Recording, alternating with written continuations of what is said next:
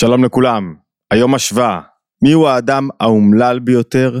מיהו האדם השמח ביותר? מיהו האדם האומלל בעולם? מיהו האדם השמח בעולם?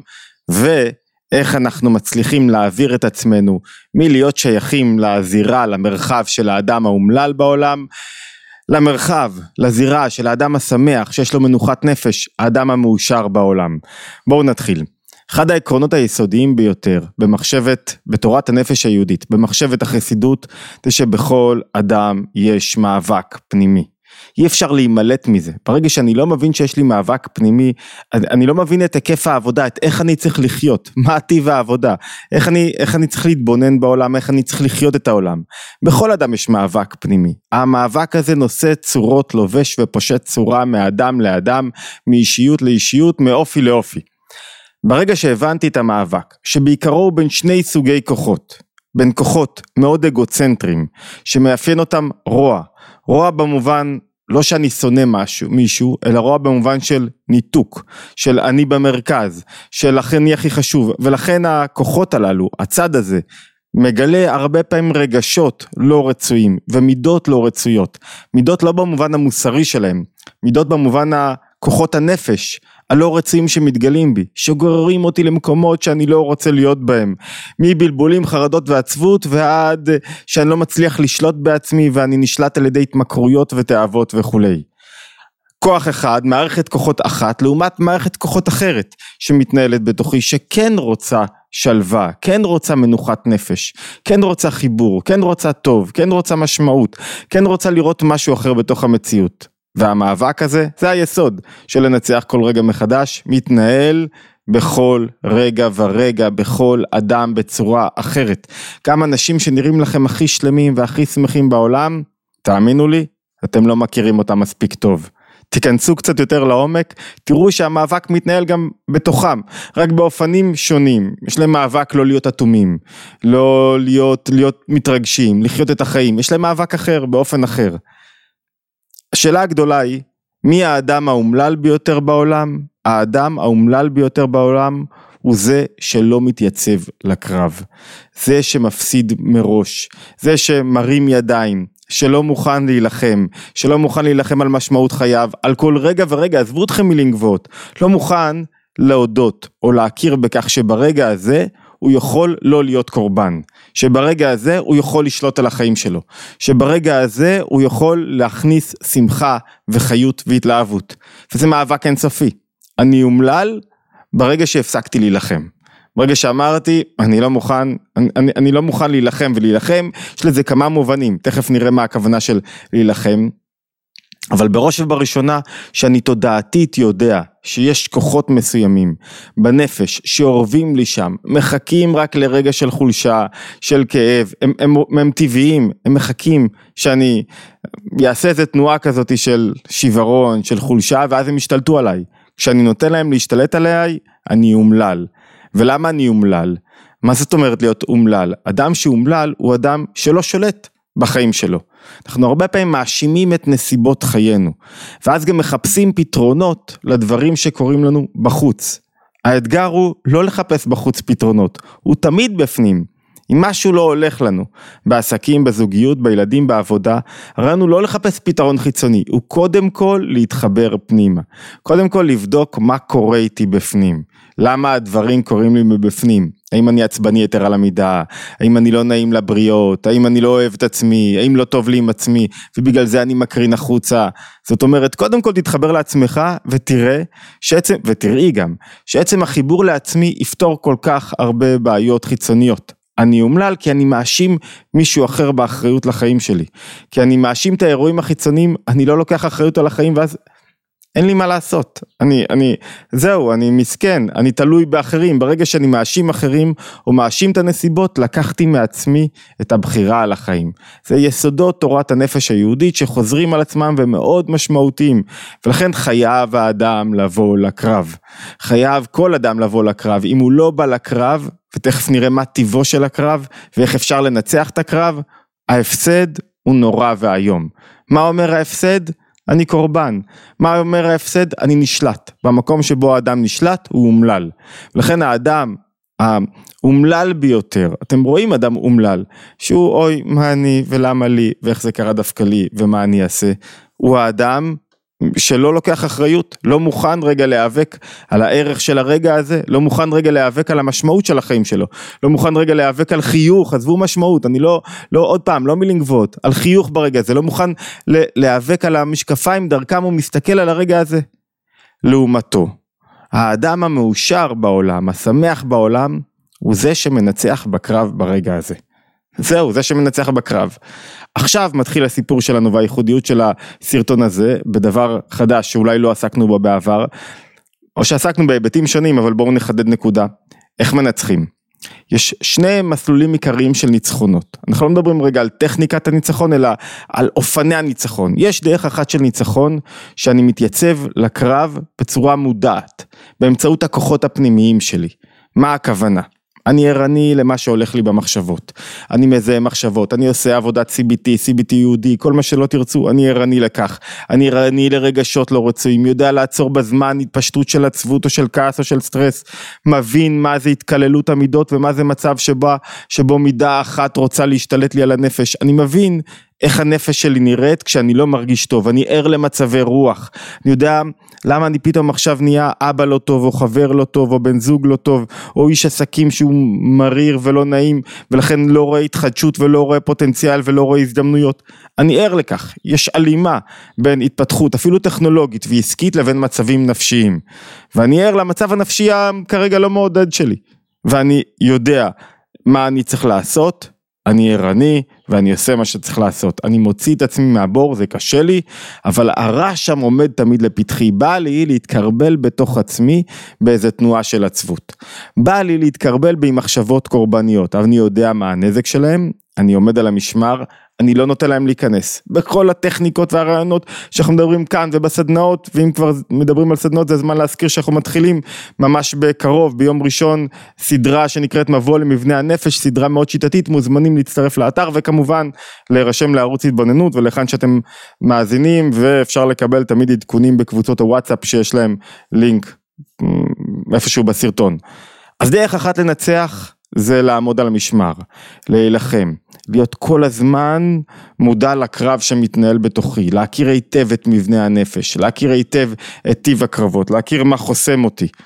אוקיי, הבעיה עם הדרך הזאת שהיא מתישה קצת, היא קשה, היא דורשת ממני כל הזמן לעמוד על המשמר, אבל יותר מזה, אני לא באמת משתנה מבפנים. כל הזמן אני במוד של קרב, כל הזמן חייב להיות ערני, אני אשחרר פעם אחת, העצבות תחלחל, אני אשחרר פעם אחת, אני לא אקום עם חיות, אני אשחרר פעם אחת, הופ, זה ייפול עליי. הדרך האחרת, שאותה מדגיש אדמו"ר הזקן ביום השחרור שלו מהמאסר, ב... טוב זה כבר סיפור ארוך למי שלא מכיר, בי"ט כסלו, כשהוא נאסר בפעם הראשונה התנגדו לו במאבק בין מתנגדים לחסידים, אז הוא אמר ברגע שהוא שוחרר מהמאסר את הפסוק מספר תהילים, פדה בשלום נפשי. ויש סדרה של מאמרים שעוסקת במה זה לפדות בשלום, מה זה הכוונה, סדרה של מאמרים של אדמו"ר הזקן ובעיקר של הרבי מלובביץ', נעסוק במאמר אחד, מה זה לפדות בשלום, מה זה לנצח קרב בלי מלחמה, מתוך מנוחת נפש. נשמע טוב, אה? לנצח קרב מתוך שמחה פנימית, שאני בא לקרב ומנצח בלי קרב. או במילים אחרות שהאויב שלי, מי שמתנגד לי, הקולות הללו בנפש שמחכים לי רק כדי, הקולות האגוצנטריים, גם הם בעצמם אומרים, בא לי על הטוב, בא לי על הנכון, לא בא לי על ההתמכרות, לא בא לי על הרע, לא בא לי על הקפדה, לא בא לי על ההערות, לא בא לי על הביקורתיות, לא בא לי על העצבות, לא בא לי על הסטרס. הם בעצמם מודים במה זה טוב, ורוצים את הטוב. זה ממש אחרית הימים. זאת אומרת, אמרנו, האדם האומלל ביותר הוא אדם שלא בא לקרב. אדם שמח הוא אדם שכל הזמן מנצח את הקרבות שלו באמצעות כוחות פנימיים.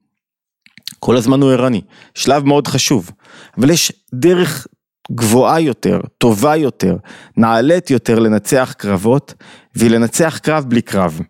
קרב מלשון קירוב, לנצח את הקרב בלי שאני מזיע, מתוך מנוחת הנפש. מהי הדרך הזאת? הדרך השנייה, במקום להיות ערני, כל הזמן למה לא, לסכנות שאורבות לי במחשבה, מחשבות לא רצויות, לרגשות לא רצויים, במקום להיות כל הזמן ערני וכל הזמן, מה אני עושה? אני מגלה כוחות גבוהים יותר בנפש. בכלל, הכוחות בנפש מתחלקים לחמישה חלקים. הנפש מתחלקת לחמישה חלקים. מי שלמד כבר מכיר, זה נקרא נרן חי. נפש, רוח, נשמה, חיה, יחידה. מה הכוונה? הנפש היא גורם אחד שלם, שיש בו את כל הכוחות. היא מחיה את הגוף באמצעות רבדים שונים וכוחות שונים בעלי עוצמה שונה. הכוחות הנמוכים יותר הם כוחות המעשה, נפש שבנפש. אחרי זה יש הכוחות הרגשיים, רוח שבנפש. אחרי זה יש את הכוחות השכליים, נשמה שבנפש. אחרי זה יש את הכוחות הגבוהים יותר, שהם בעצם כוחות פנימיים שנקראים חיה יחידה. מה מאפיין את הדרגה הגבוהה ביותר בנפש? ששם אין קרבות. ששם אין לי כוח שמנגד לי. בכוחות המעשה שלי תמיד יש מה שיאבק בי, במחשבות תמיד יש מחשבות לכאן ולכאן שיכולים להחליש אותי, בשכל שלי תמיד יש שקלא וטריא בין כוחות שונים, בין כוחות שרוצים טוב ונתינה ואמינות ואמון בבני אדם ושמחה לבין כוחות שאומרים על מה אתה שמח, מה כבר, איך תיתן אמון בבני אדם וכולי וכולי. בכוחות הגבוהים בנפש, בכוח היחידה ליתר דיוק, אין מאבק. מה זה כוח היחידה בנפש? צריך לתפוס את זה רגע בהיבט של קרב. כוחות היחידה בנפש זה כוח שבו אני אומר לעצמי, אני מחובר למשהו, לא מתוך כפיית הרצון שלי, לא מתוך הכרח, לא מתוך מסירות נפש, כי אותו אני באמת רוצה. אני לא יכול להיפרד ממנו, זה אפילו למעלה מרצון. אני לא יכול להיפרד מהעניין הזה. אני, אני דבוק בו. זאת אומרת, אני דבוק במשהו כל כך גבוה, בעניין, תכף ניתן דוגמאות שיורידו את זה למטה, שאני לא רוצה שום דבר אחר, ואז אין לי מאבק. זאת אומרת, למשל דוגמה, אם אתה מחובר לגמרי לחיבור הפנימי הגבוה בזוגיות, יודע מה זה נקודת היחידה בזוגיות, אז אין בכלל קרבות, האם הזוגיות מתאימה לי או לא, האם יש לי משהו בחוץ שיהיה לי טוב יותר או לא, האם יש, אין בכלל קרבות, זה בכלל לא קיים שם.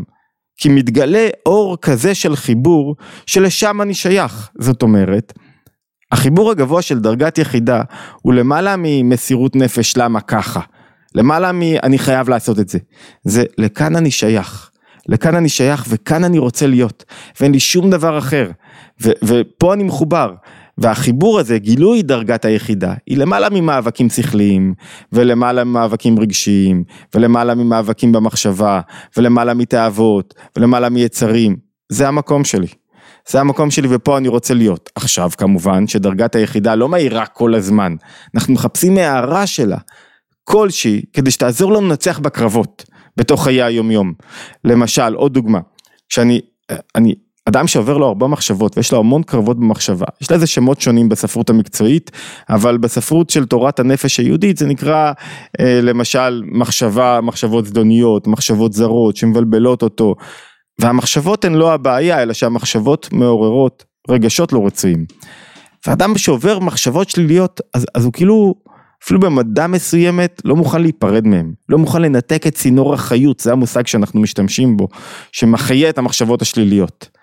אם הוא מגלה שהוא שייך לחיוביות, שהוא שייך לתפיסת עולם חיובית, לזווית ראייה, לא למחשבות השליליות, אם הוא מגלה שזה המקום שלו, שהוא לא יכול להיפרד, זה אפילו לא על פי טעם ודעת, מטוב, ממחשבה טובה, מלא יקרה לי רע, אז פתאום המחשבות השליליות לא בדרך מאבק הוא מנצח את הקרב, אלא בדרך של מנוחת נפש. אתם יודעים, אני אתן דוגמה שקרתה לי לפני שבוע וחצי, שבועיים.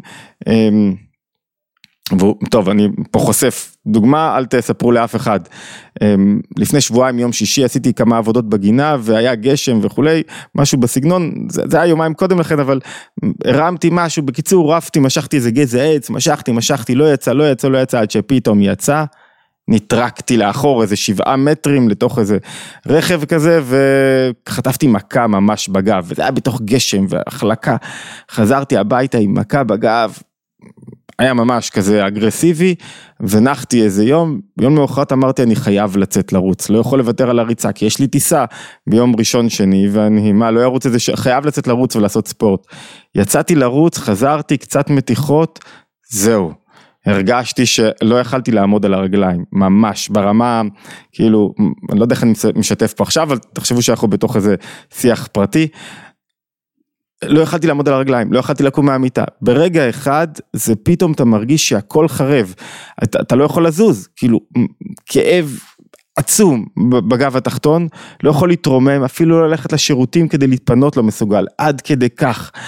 שבת עברה, לא יכלתי לצאת מהבית בשבת, עברה בצורה קטסטרופלית. טוב, כבר היה לי, המבט הראשון היה מה? וואו, אני מפסיד את הטיסה, שחיכיתי לה הרבה זמן, השקעה כספית, אני לא יודע, יש לי איזה חוסר בהירות, לפעמים אדם, בטח אם הוא היפוכונדר כזה כמוני, כל מכה קטנה וואי וואי וואי וואי וואי זהו אני הולך להישאר במיטה לתמיד, פחד כזה והכי חשוב, הכי קובר, למה זה קרה לי? למה זה קרה דווקא לי? עכשיו, זה מקרה פשוט יחסית, למה זה קרה דווקא לי? ברגע הזה רגע קרב, או שאני אומלל, אם אני לא בא לקרב אני אומלל, מסכן, במיטה, למה זה קרה דווקא לי? זה מאיים, מחכה שם. או שאני עכשיו מתחיל להיאבק ולשכנע את עצמי ולדחות מחשבות לא טובות, או שפתאום עולה איזה נקודת חיבור, חיוך, במקום שבו אני צריך להיות, שם אני נמצא. עכשיו אני צריך להיות במיטה ולחשוב מחשבות חיוביות, שם אני נמצא. פתאום איזה הרשת של חיוך ושמחה ו, ויש קרב, הוא מתנהל, אבל הוא מתנהל מתוך שמחה, וחיות, וזה המקום שלי כרגע, וכאן אני, כאן אני מנצח את הקרב, כאן אני, זו הדרך שצריכים, כאן אני צריך להיות כרגע. זאת אומרת, התיישבתי במיטה ולא מתוך עוף ובאסה, אחרי הרגע הראשון, הרגע הראשון היה אומללות, הרגע השני היה ניצחון מתוך קרב, הרגע השלישי היה ניצחון ללא קרב. היה איזה כיף. איזה שחרור, הכאב, כאב, יאללה, כאילו, זה משהו כזה מסוים של הסרת עול, גילוי, נקודת היחידה. בנפש, נקודת היחידה בנפש היא נקודת שייכות ואנחנו חוזרים על זה כמה פעמים שהכוחות הגבוהים בנפש יותר קשה לתאר אותם ולהמחיש אותם. התיאור הגבוה ביותר שלהם הוא דרך השלילה. מה זה השלילה? למה קרה דווקא לי? אני קורבן, אכלתי אותה. מה זה החיוב? אני מתיקות אינסופית, התגלתה נקודת היחידה בנפש. אני פה. אוקיי, קרה לי, עכשיו, עכשיו מה עושים עם זה? איך מצליחים ללמוד מתוך זה? איך מצליחים לחייך מתוך זה? איך מקבלים את זה באהבה פנימית אמיתית, אהבה בכל מאודיך, לא אהבה מתוך רק אני, אין לי ברירה אז אני אוהב, בכל מאודיך. וכשמתגלה דרגת היחידה בנפש, זה דרגה של שחרור מאוד גבוה, דרגה של למעלה מהכוחות, פתאום יש איזה מנוחת נפש ושמחה. אז מי הוא האדם העצוב ביותר, האומלל ביותר, זה שלא בא לקרב. מי הוא האדם השמח ביותר? זה שמנצח מתוך מנוחת הנפש. שהוא בא, יש לו קרב, אבל הוא מנצח מתוך אני שייך למשהו גבוה יותר. אתה לא תוריד אותי לקרבות של עצבות, אתה לא תהרוס לי את היום, הלכה טיסה, הלכה טיסה. בסוף, מתוך השמחה, הרי, הרי מה גורם לנו ליותר, נסגור לכם את הסיפור, מה גורם לנו ליותר החרפה של מצב רפואי? כמובן, הסטרס, הלחץ, הדיכאון, החרדה. כשאתה פתאום שמח זה כזה, הופ, נפתח יום ראשון, יום שבת לא יכולתי לעמוד, יום ראשון כבר בדרך לשדה הילכתי, יום ראשון בלילה כבר הילכתי רגיל, לא הרגשתי שום דבר, עשיתי קצת מסאז' קצת פה, חבר עשה לי כל מיני עניינים, נגמר כל, ה, נגמר כל הסיפור, זהו, ממש כלא היה. ממש כלא היה. אתמול כבר חזרתי מהטיסה ויצאתי לרוץ עשרה קילומטרים. מה הנקודה שלפעמים ניצחון מתוך מנוחת הנפש מוביל גם לתוצאות לאחר מכן, אבל השמחה היא בדרך, איפה שאני, אני בטוח שזה שמחת שחרור, שאין אפילו מחשבות מה יהיה, לפה אני שייך, זו הנקודה שלי, שייך לזוגיות שלי, שייך לעבודה שלי, זו העבודה שלי, אני לא רוצה משהו שאין לי, אני לא רוצה, אני, אני אתקדם כדי שמה ששלי יהיה טוב יותר, ולכן האדם האומלל ביותר הוא זה שאכל אותה. שהוא קורבן וזה בראש שלו. האדם השמח ביותר זה האדם שמה שמגלה דרגת היחידה בנפש. ולכן אומר אדמו"ר הזקן, פדה בשלום נפשי. יש סדרה של מאמרים שמבארים את הבדיעה הזאת, לקחנו נקודה אחת, מי שירצה, המאמר שעליו אנחנו מתבססים מתשל"ט 1979 נמצא באתר התבוננות, מוזמנים לעיין בו וכרגיל כמובן אני חוזר שוב, אה, תירשמו לערוץ שלנו, מאוד חשוב לנו, זה הבעת אמון וגם היכולת שלכם לקבל עדכונים לגבי הסרטונים הבאים וכמובן עדכונים בקבוצות הוואטסאפ, תמיד מוזמנים להירשם, עדכון יומי, עדכון פעילות וכולי ויש גם עדכון במייל אחת לחודש פחות או יותר, לינק בערוץ, להשתמע בהתבוננות הימית הבאה.